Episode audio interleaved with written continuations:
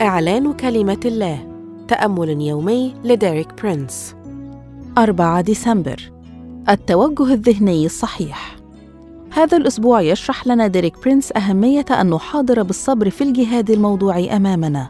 واليوم يوضح لنا أهمية أن يكون لنا التوجه الذهني الصحيح لكي نحقق قصد الله في حياتنا.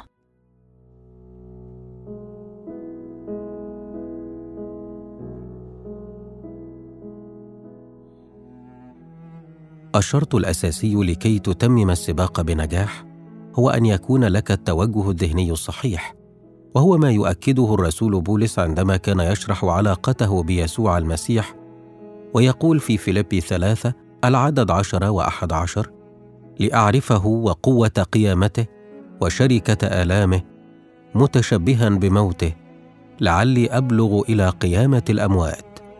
توضح الآية أن الرسول بولس كان لديه هدف محدد فهو لا يركض بلا هدف كما ذكر في رسالة كورنثس الأولى تسعة العدد 26 كان الرسول بولس يعرف الهدف ويسعى نحو تحقيقه. وهذا هو ما حدد توجهه الذهني. ويكمل في العدد 12 ليس أني قد نلت أو صرت كاملا ولكني أسعى لعلي أدرك الذي لأجله أدركني أيضا المسيح يسوع.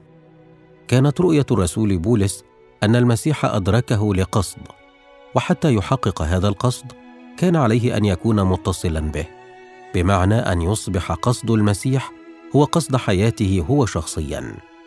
يقول في الأعداد 13 و14 أيها الإخوة أنا لست أحسب نفسي أني قد أدركت ولكني أفعل شيئا واحدا إذ أنا أنسى ما هو وراء وأمتد إلى ما هو قدام أسعى نحو الغرض لأجل جعالة دعوة الله العليا في المسيح يسوع.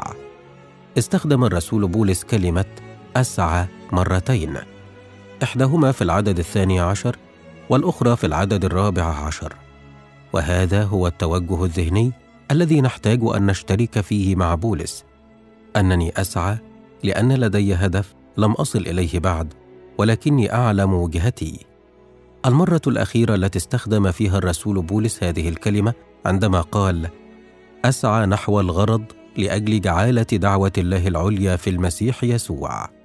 هناك مكافأة للذين يتممون السباق بنجاح.